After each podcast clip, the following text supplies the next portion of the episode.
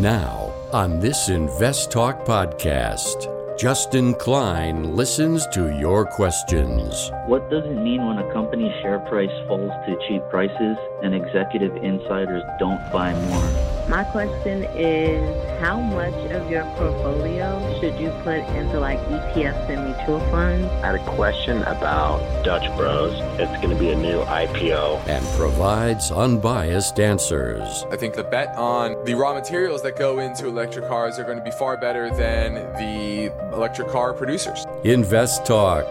Across America and around the world. Your participation makes it unique. 888 99 Chart.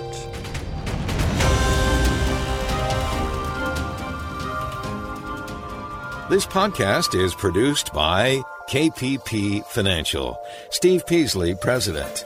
KPP Financial. Independent thinking, shared success.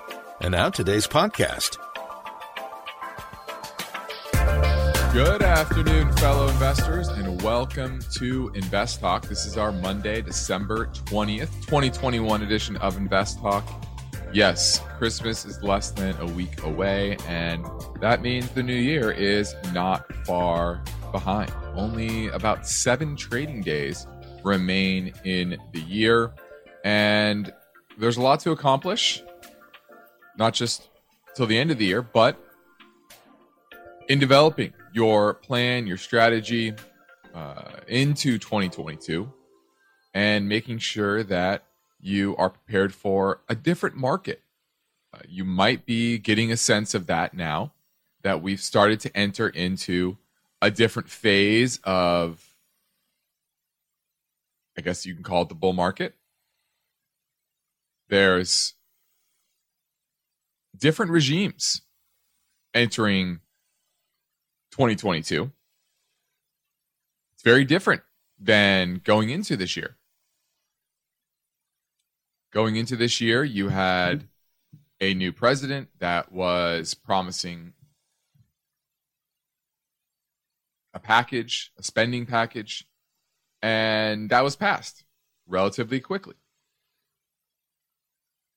Well, going into 2022, there's still a spending package that is being discussed, but there's no guarantee it's actually going to get passed. And we don't know the size of it either.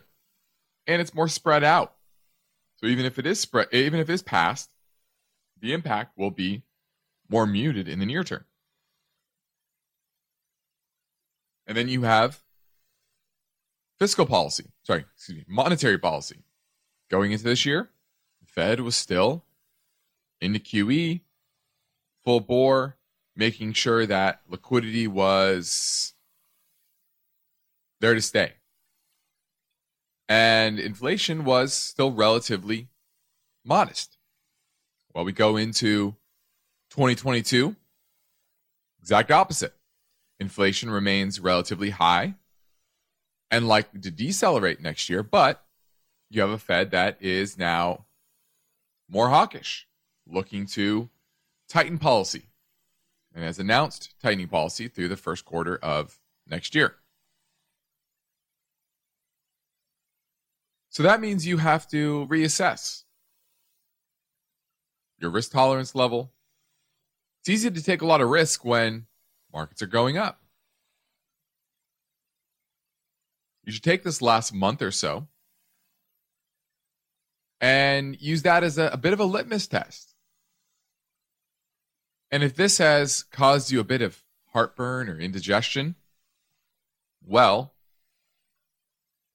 you probably need to de risk your portfolio.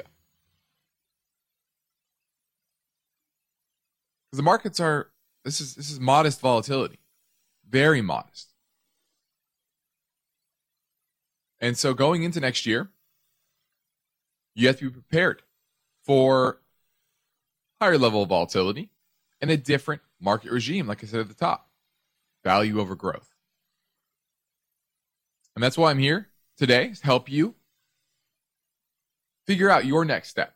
Take that next step in your path towards financial freedom. And I'm going to do that with my mission statement, which is always independent thinking and shared success. So that's my assurance that no matter what I'm talking about on today's show, strategy, a stock, a sector, I am here to present it without bias, just with the facts that I see in front of me and my 20 plus years of investment experience. So I'm Justin Klein. Of course, I encourage you to contact me with your finance and investment questions. And when you do that, you get to shape this show to however you want it to look like. I have my topics, I have my data points that I want to discuss, but most importantly, are your topics, your data points. So you can interact with me right now during our live stream program from 4 to 5 Pacific time, or you can leave a question on our Anytime Voice Bank. Either way, the number never changes. It's 888 99 chart. So let's head to our first listener question now. Hi, Andrew from Maine here. This is a question for Justin. I oftentimes hear you talk about your fair value for a equity for a stock, and I'm curious about the methodology through which you determine your fair value for individual securities. Thanks. Well, that is a uh, a complex uh, t- a topic uh, that definitely couldn't be answered in on this show. Even we spent the entire hour, probably couldn't go over it completely. But uh, I will say that there are various ways, and w- we're not tied to one method. Not one method. There's discounted cash flow mes- method, which is looking at future cash flows of the business, discounting them till today. There's multiple multiples that you look at enterprise value to revenue, EBITDA, operating cash flow, etc. And looking at historically what it trades at, historically what type of growth the company has. So understand this. There is no holy grail in valuing. You're never going to be 100% right. But you need to understand what ballpark you're working in. Understand the general direction that that value is. And then you can assess the risk versus reward based on the underlying economic condition. For example, we're heading into a time where monetary policy is tighter, money is more expensive, inflation remains relatively high. And that is an environment where high multiple stocks tend to re-rate lower. So you you should know that when you're looking at a lot of these high flying tech names, now granted a lot of them have come back down to earth and, and are a lot closer to fair value, but know that many of these high multiple software stocks, tech stocks, they're trading at uh, 100 times, 50 times cash flows, earnings. And you have to put a reasonable valuation on them. Something that is in the realm of reality based on longer term growth projections. So you have to use multiple factors, like I said growth, cash flow, stability of the business, cyclicality of the business. All of these things have to come into account. Now we're heading into a break, and I'm here now taking your calls live. This is how you shape the show to your liking. So call now. This is Invest Talk at 888 99 chart.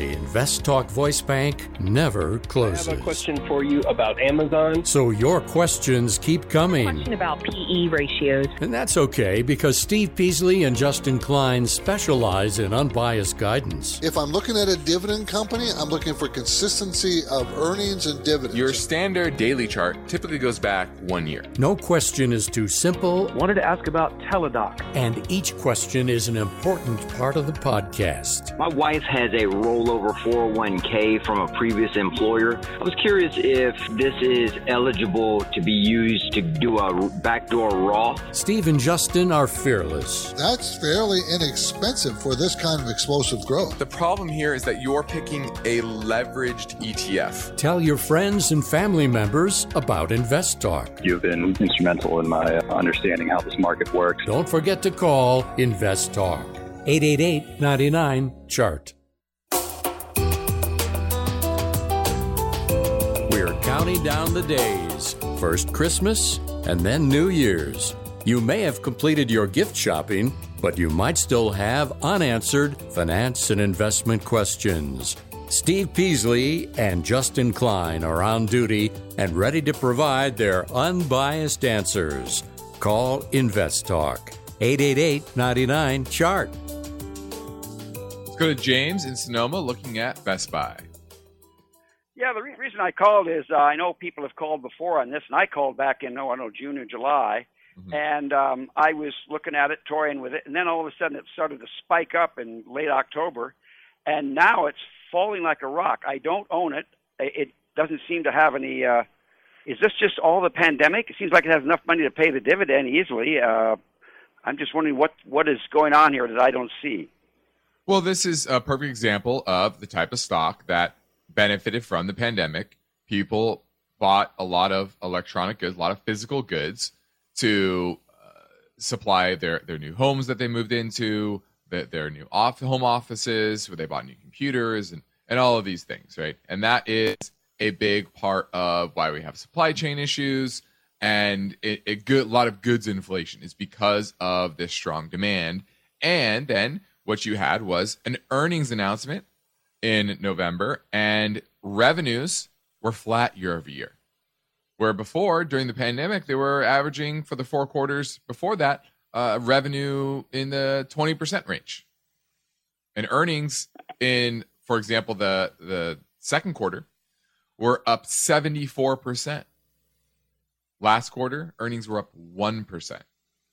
So there is a sharp deceleration in their business. Now, part of this is base effects, law of large numbers. It's very difficult to continue with the same level of growth, especially when you have such a large amount of sales like Best Buy does. Last quarter, nearly $12 billion in sales. It's hard to consistently grow uh, dramatically. Now, I'd have to also look at their earnings expectations or, or their guidance, but for next year, they're supposed to make $9.45. That's down 7%. So that's what you're getting here. You're re rating lower, and it's maybe trending back to pre pandemic levels. And now we're making $6 a share back then. Maybe they get back there. And that's maybe what the market is pricing in. So it has nothing to do with the dividend. They can afford the dividend. I, I think they're, let's see, look at their coverage ratio. Uh, yeah, cash to pay ratio is 49%. So they have they have plenty of cash. They have cash on the balance sheet. So the dividend to me is, is definitely safe. The question is where does this find support? Now I will say it's getting there. Right around $90 a share. It's at 95 right now. That would be pretty good support for this name.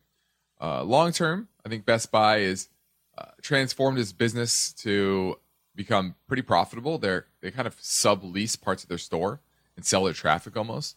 And so uh, I, I, like that you have this on your watch list, but around 90 is where I would be stepping in. Maybe my first tranche, maybe not a, ton, maybe not my full position there, but that's where the big support is currently. Now, my focus point today is based on the story behind this headline Four bad 401k mistakes to avoid when you quit your job. And before leaving your job for a better one, be aware of these 401k blunders, and I'll explain that. Next, Cryptocurrency fees. A lot of people don't realize that buying and selling cryptocurrency can be very expensive. Uh, fees vary depending on what cryptocurrency you're buying, also the traffic, the amount of trades within that network at any given time. So, we're going to go over that so you understand if you're ever getting into the space what type of fees you may be looking at. Then, the future of ESG talked a lot about ESG and how there's not really a coherent way of classifying a company as as qualifying as ESG, but we're going to go into what that might look like over the next five to 10 years as more money continues to flow to that space and maybe being able to actually have a real impact. Or we're going to see what that could look like. And then lastly, could the labor shortages be abating? We're going to talk about why that might be. But ultimately, I want to talk what is on your mind. 888 chart 88992 4278. Let's look at the market today. The S&P was down 52 points, a little over 1%. Definitely definitely closed closer to the highs of the day. Not not the highs, but uh, off the lows, I'll say that. And you had a bit of a rotation. Let's see what what we had here. Growth was large cap growth underperformed down about 1.4%. Large cap value only down about 0.74%, so about half the, the loss there on the value side. Although small cap value definitely was down. I think the, a lot of the weakness today was this to me the first day where I said maybe the market is reacting to Omicron because it clear is spreading pretty rapidly. Question is, what will governments do about it? And we'll see if they follow the case counts or the hospitalizations. I think that'll be a big factor in what happens with their reaction and the overall economy. Now you're listening to Invest Talk. I'm Justin Klein. This and for investors, the need to remain vigilant never ends, and that's why I'm here to answer your questions. So give me a call at 888 99 chart. Each day, Invest Talk listeners submit their finance and investment questions via phone or email. Would you like your question to be put near the top of the list? Just take a minute or two to leave a review and rating for Invest Talk at iTunes. And be sure to include a brief question with your iTunes review comments. Now, my focus point today is based on the story behind this headline four bad 401k mistakes to avoid when you quit your job. Now, there has been an exodus called the Great Resignation in America, and it means that a lot of Americans are quitting their job and reevaluating what they want from their work life. Uh, oftentimes, they're looking for a job that is completely remote. See all their friends doing it, working from home, working from wherever, and they want that flexibility too. And so that's a big reason for the great resignation. Now, the vast majority of those that quit their job also have a 401k with their old employer. And a lot of people make mistakes with that old 401k. So let's go over that. The first one is leaving it behind, not thinking about it. There's so many people that do this. I mean, we do we, we consolidate 401ks uh, pretty much every week. We're, we're consolidating them into uh, an IRA. So you have multiple options. One is obviously leave it there, but it makes it difficult to manage, rebalance your portfolio, uh, etc. And you're stuck with those investment options at the whims of that old employer's changing of the, the, the, the plan. Usually the plan doesn't change. But the best option is to roll it into an IRA. Opens you up to a lot more options, pretty much every investment option, as opposed to if you roll it into your new 401k, once again, you're going to be confined to that investment universe that your new 401k has. So, rolling into an IRA is usually the best way to go. Now, one mistake you could make is if you accept a check and you wait too long to put it into an IRA, you could be taxed. You have a 60 day window. That's why we always recommend, and we help our client our clients do this, is have it sent directly to the broker. Means you open the IRA already. That's what we do. We send it uh, a, a DocuSign application, open the IRA, and then we have the, the, their old 401k provider send a check directly to our broker, which is TD Ameritrade but you may open uh, your account somewhere else, an IRA somewhere else. But the best is to directly send it to that broker. That's mistake number one, leaving it behind. Number two is cashing it out too early. If you're under the age of 59 and a half, If you take that money out, you're subject to a 10% penalty and a mandatory 20% federal withholding. And you pay tax. Remember, that's income to you. And then you get the 10% penalty on top of that. So try not to do that unless you absolutely have to. Either roll it into an IRA or that new 401k. Mistake number three not taking the free money, meaning your employer match. You sign up for a new employer and you're not really aware of how much they match. Make sure you get that full 100% match. I'll give you an example. A KPP, we match the first 100% of first 4%. And then 50% on the fifth and 6%. So what that means is in order to get the an employer to get the employee to get the full match, they need to put in 6%. Otherwise, they're missing out on money. So make sure you know what your employer is matching.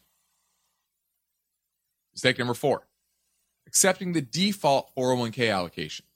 a lot of times that is a target dated fund based on your age, but it's probably not the ideal way to go. Now, it's probably better than a random mix, but if you do a little research, you understand your risk tolerance, you listen to the show, you're, you're probably a bit versed in the investment markets. So build out a more diversified portfolio, hopefully, that fits your risk tolerance levels. And they may be different than what a target dated fund might offer. For example, if you're retiring in 15 years and you're in a targeted fund, that's going to be kind of a moderate allocation. But you may be more aggressive. Or maybe you're more conservative than that. So make sure that targeted fund matches up. Now let's keep things moving and pivot back to the Invest Talk voice bank for a question that came in earlier on 888 chart. Hey, Stephen Justin. I had a question about OLN. I was looking at this company for a little while now. Just want to see if you guys think it will be a good investment. I'd be listening on the podcast. Thanks. All right, looking at Olin Corp. This is a manufacturer of chlor alkali and small caliber ammunition products. Interesting. They have a, a mix of businesses, three segments. It looks like, yeah, vinyls, they generate the majority of the revenue selling chlorine and caustic soda, which they're used in a variety of industries, cosmetics, textiles, crop protection, fire protection. Huh, interesting. I like that it's a I like that it's a very salt of the earth type of business. Trading at nine times earnings. Revenue is accelerating. Repurchasing a billion dollars worth of stock, and the market cap's only 8.4 billion. Uh, they're cash flow positive I like that. Uh, they certainly had a tough 2022, but who didn't? Uh, I, I actually kind of like this. I like OLN. I'm going to give it a thumbs up. Now we're going into a break, and I'm here ready for your questions. So give me a call at 888 99 chart. eBay Motors is here for the ride. Remember when you first saw the potential? And then through some elbow grease, fresh installs, and a whole lot of love, you transformed 100,000 miles and a body full of rust into a drive that's all your own. Look to your left, look to your right. It is official. No one's got a ride like this.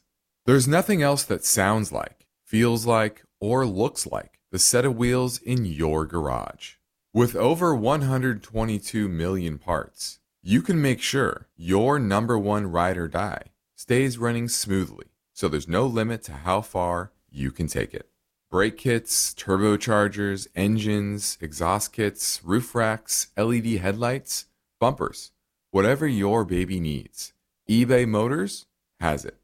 And with eBay Guaranteed Fit, it's guaranteed to fit your ride the first time, every time, or your money back. Plus, at these prices, well, you're burning rubber, not cash. Keep your ride or die alive at ebaymotors.com. Eligible items only, exclusions apply. Let's say you've been thinking about learning a new language. Okay, Why? I mean, how would it come in handy?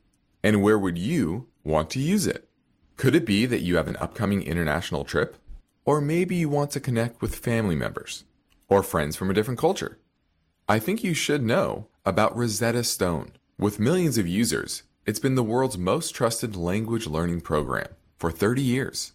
Rosetta Stone is available on your desktop or as an app with Audio Companion and the ability to download lessons offline. Rosetta Stone truly immerses you in the language you want to learn. It has a built in, patented speech recognition engine called TruAccent. So as you practice speaking, you'll get feedback on how well you pronounce words.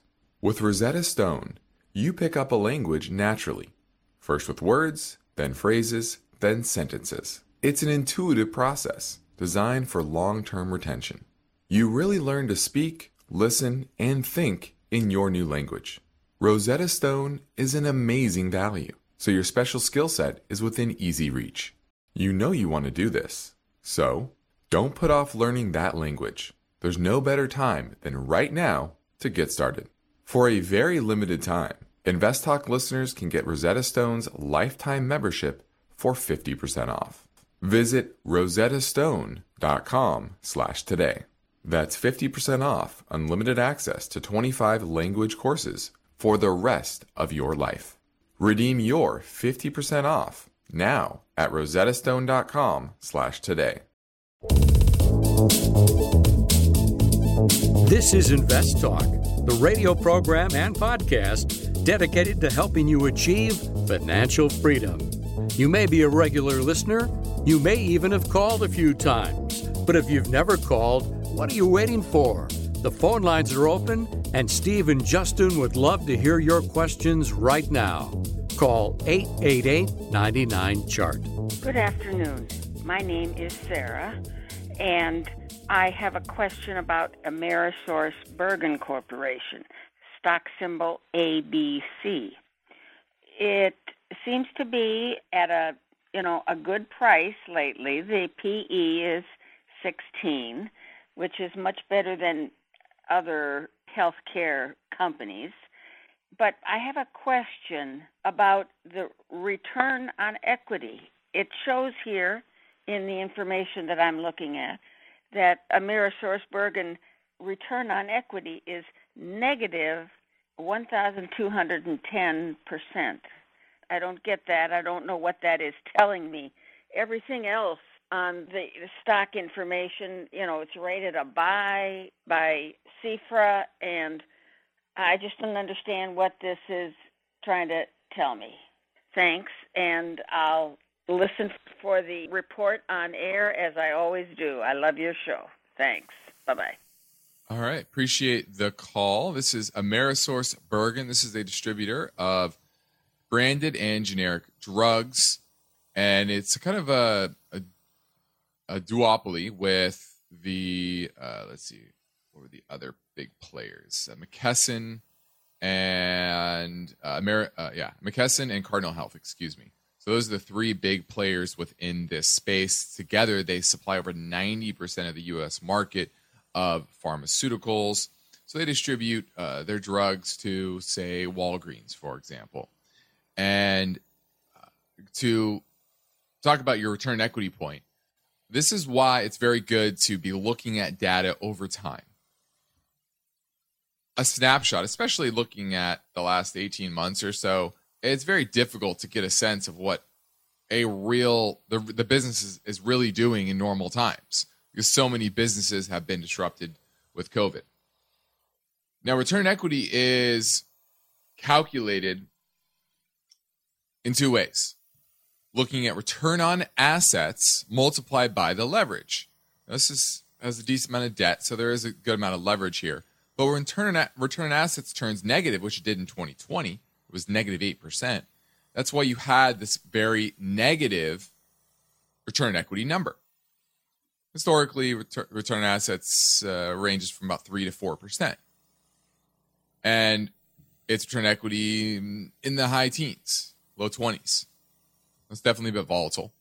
Uh, but that's why you want to look at longer term data sets and understand what the business tends to operate at from a profitability perspective. We like to look at least the last 10 years, preferably longer. Now, the biggest issue with Amerisource Bergen is drug prices. Historically, when drug price growth slows, well, the margins slow for Amerisource. Remember, they're making a percentage of the sales price. And so that's really the, the biggest risk here. But I like the business. It's consistent and it's not trading expensive. Its enterprise value EBIT is 10 and a half. Now, historically, if you go back over the last five years or so, that's near the low end of its range. So I like that. Once again, I am a bit worried uh, about drug prices longer term, and that would affect them. Uh, and but technically, this is strong. The business cash flows are strong, and so I'm going to give it a thumbs up overall. Now, when people take the time to leave an Invest Talk podcast review on iTunes, we like to thank them for their courtesy by getting to their question quickly. So here is a question from the Puma 51. It says, Hi, Stephen Justin. I was wondering how the new infrastructure bill would affect ticker symbol CWN. Pull that up here. CWN Clearwater Energy.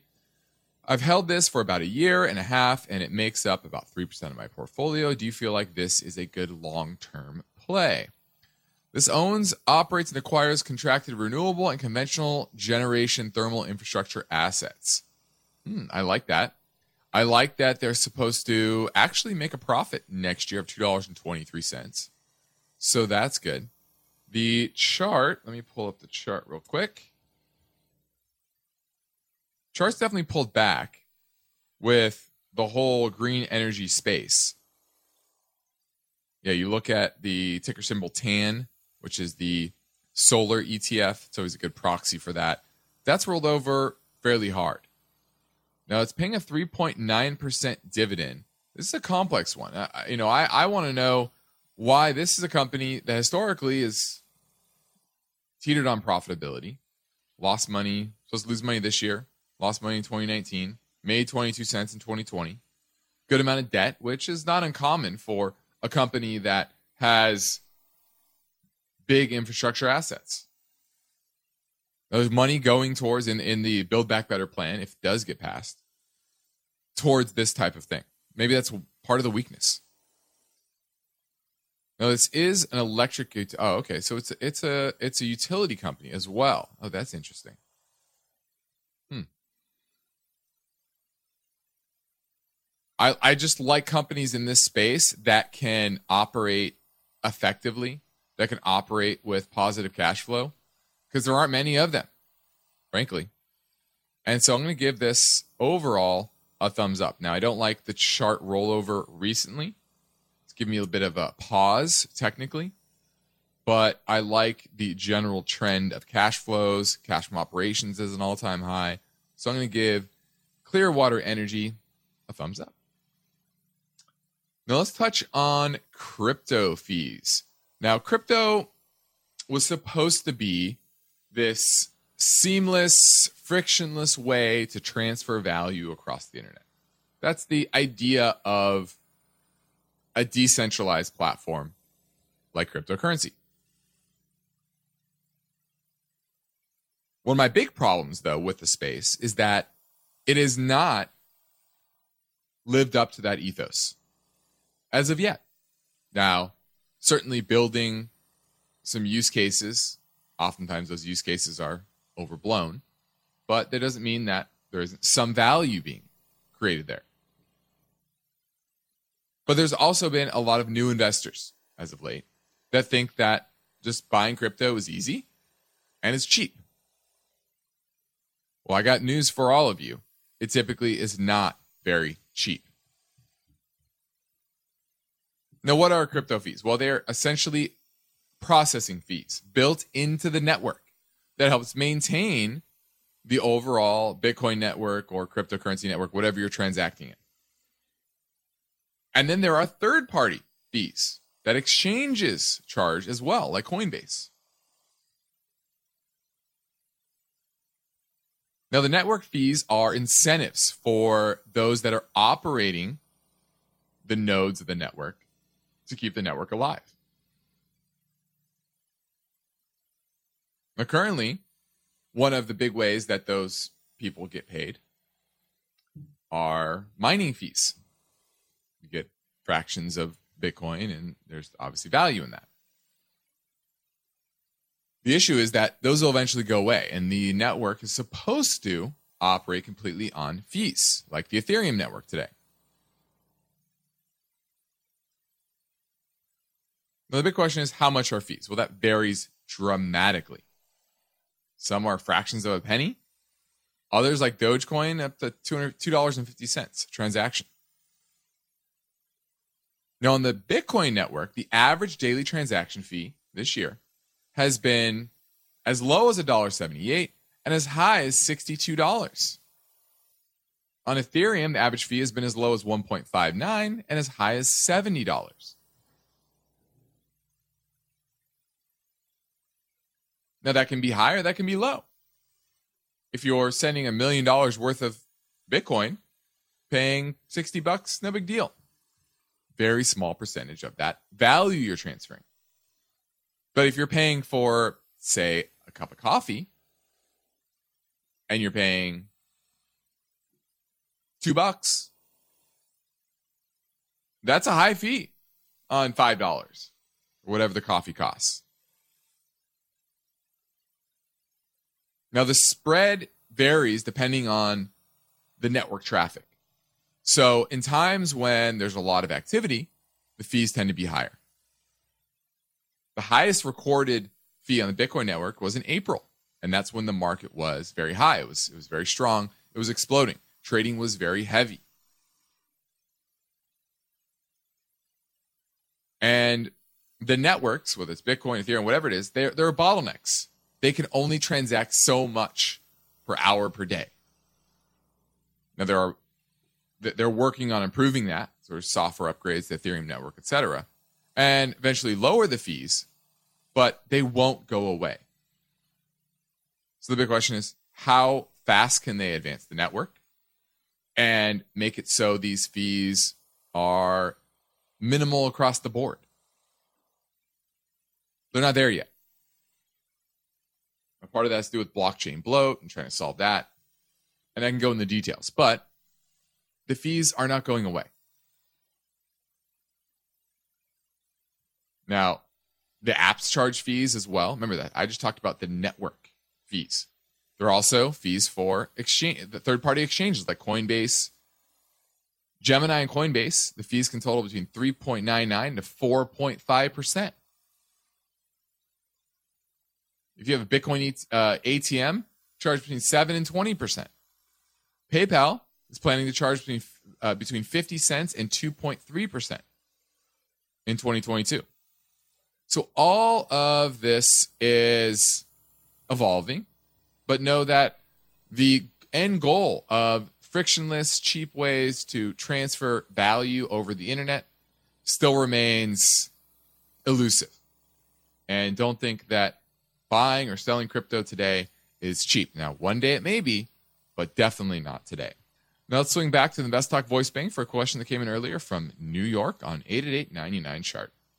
Hello, this is Luke from New York, a longtime listener. I'm interested in ticker symbol PATH, Peter, Apple, Tom, Harry. It is a recent IPO. I think it IPO'd in May. It has fallen a lot from its all-time high. I wanted to know what you think about this company, if it has been making money, and at what price should I be looking to get in? What is your evaluation of this company? Uh, we'll be waiting to hear your answer on the podcast. Thanks for all you do. All right, looking at UiPath, P A T H is a symbol. They develop robotic process automation to eliminate the need for employees to execute manual and mundane tasks. Clearly, an area that is growth area that is going to continue to get a lot of investment dollars, especially if we onshore a lot more manufacturing. A lot of that is going to be fueled by robotics, simply because the cost of labor here in the US is still relatively high and it's going higher. Now they IPO'd at a great time, but are down dramatically, down 53.9% from its 52 week high, and an IPO just back in May of this year. And it's basically been in a downtrend ever since. And the good thing is we're past it looks like the lockup period. And that has accelerated the stock to the downside as well as high multiple stocks coming in dramatically. Now, this is a company that finally it's made money over the last year. A whopping nine cents a share over the last four quarters total. Revenues last quarter up 50% year over year. But it's still a $21.2 billion market cap. Trading at $41 a share on 8 cents a share in earnings. It's a pretty high multiple, about 500. I don't see this. You know, I have to continue to see the the trend uh, in profitability and growth continue, and that's going to be a huge factor here. Whether it's going to be able to grow into this valuation. I still wouldn't touch this.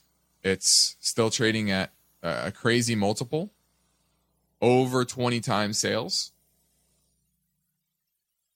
Remember, when you're trading at over 20 times sales, it takes a monumental, monumental growth trajectory to grow into that level of valuation.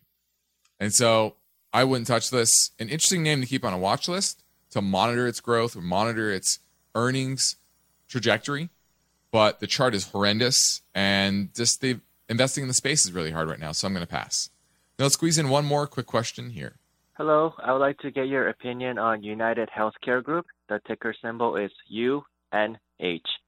Thank you. All right, United Healthcare Group.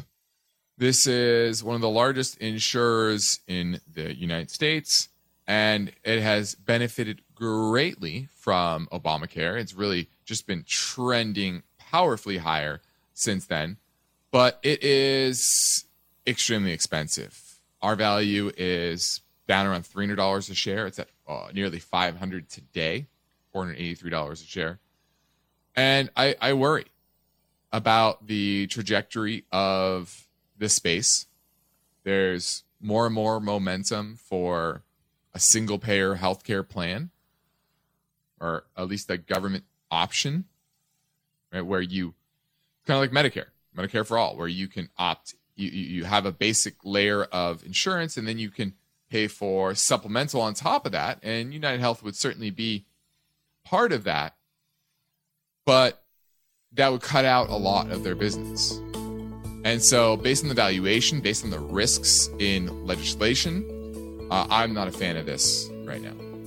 This is Invest Talk. I'm Justin Klein. We have one goal here to help you achieve your own version of financial freedom. And our work continues after this final break. So, if you're going to call, you want to do it right now at 888 99 chart.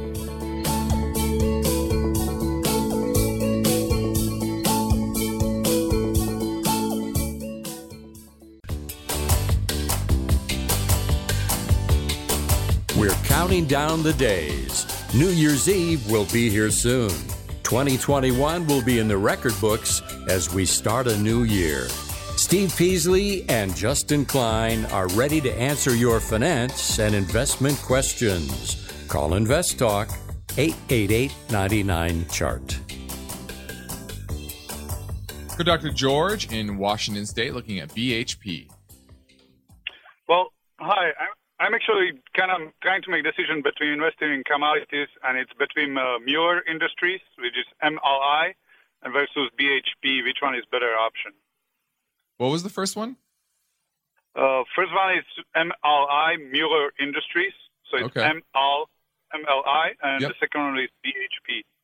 Uh, I'm gonna definitely going to go with Mueller. Uh, there's they, they make copper tubing fitting, brass copper alloys for HVAC, refrigeration, and plumbing markets. I like that type of business. Uh, I think that is going to continue to be in demand. Their profitability is more consistent long term, and uh, you know they have a more of a value add type of business. Remember, BHP, any any miner, they're just digging it out of the ground, And I rather own a business that is actually producing an end product and servicing important parts of the economy. And nothing's more important than uh, maintaining our, our pipes and, and, and our systems to uh, keep keep water flowing, keep air conditioning flowing, uh, etc. And if you look at Mueller's profitability longer term, it's averaged in the, the high teens. I like that. That's a, a nice, strong, consistent business, good cash flow, uh, much smaller than BHP, but their profitability is a lot less volatile. So, do definitely two different type of companies. I wouldn't say Mueller is commodities. I would call that an industrial name, uh, and I'd rather go with Mueller.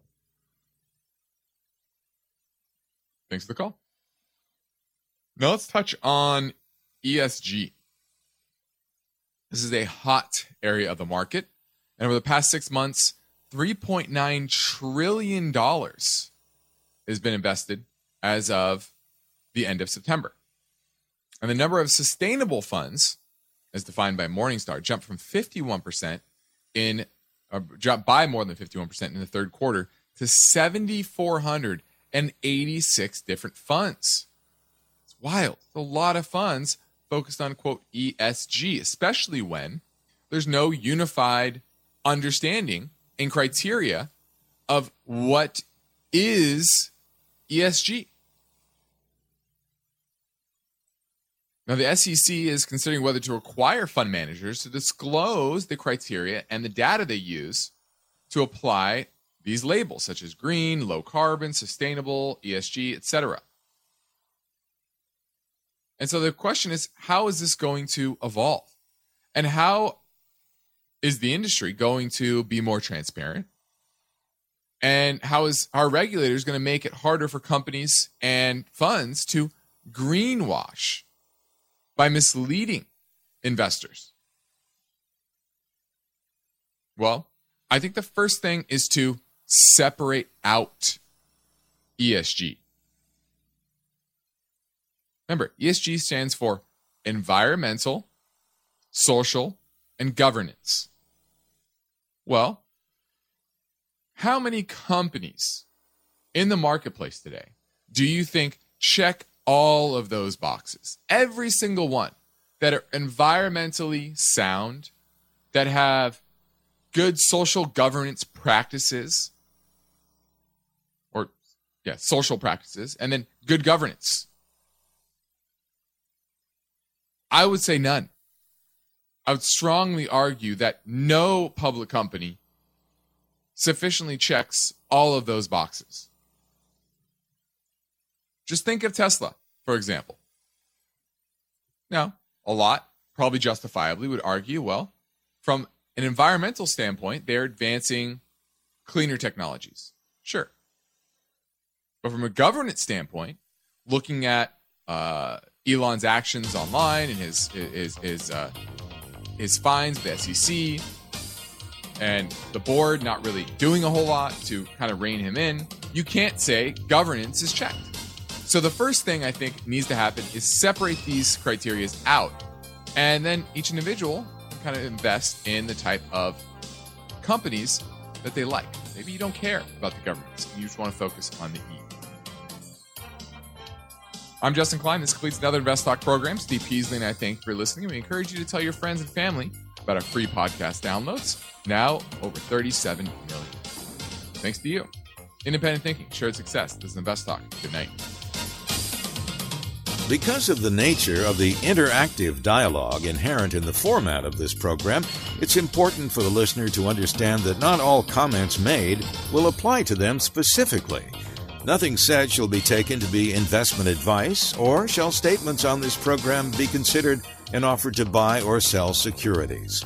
Such advice is rendered solely on an individual basis, and at times will require that the investor review a prospectus before investing. Invest Talk is a copyrighted program of Klein Pavlis Peasley Financial, a registered investment advisor, which retains all rights. For more information regarding KPP's investment advisors, Call 1 800 557 5461.